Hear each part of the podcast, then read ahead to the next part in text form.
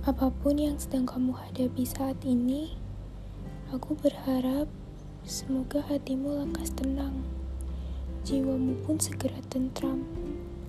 Tolong bertahan, karena tidak selamanya langit kelabu. Aku yakin besok ada pelangi menunggu.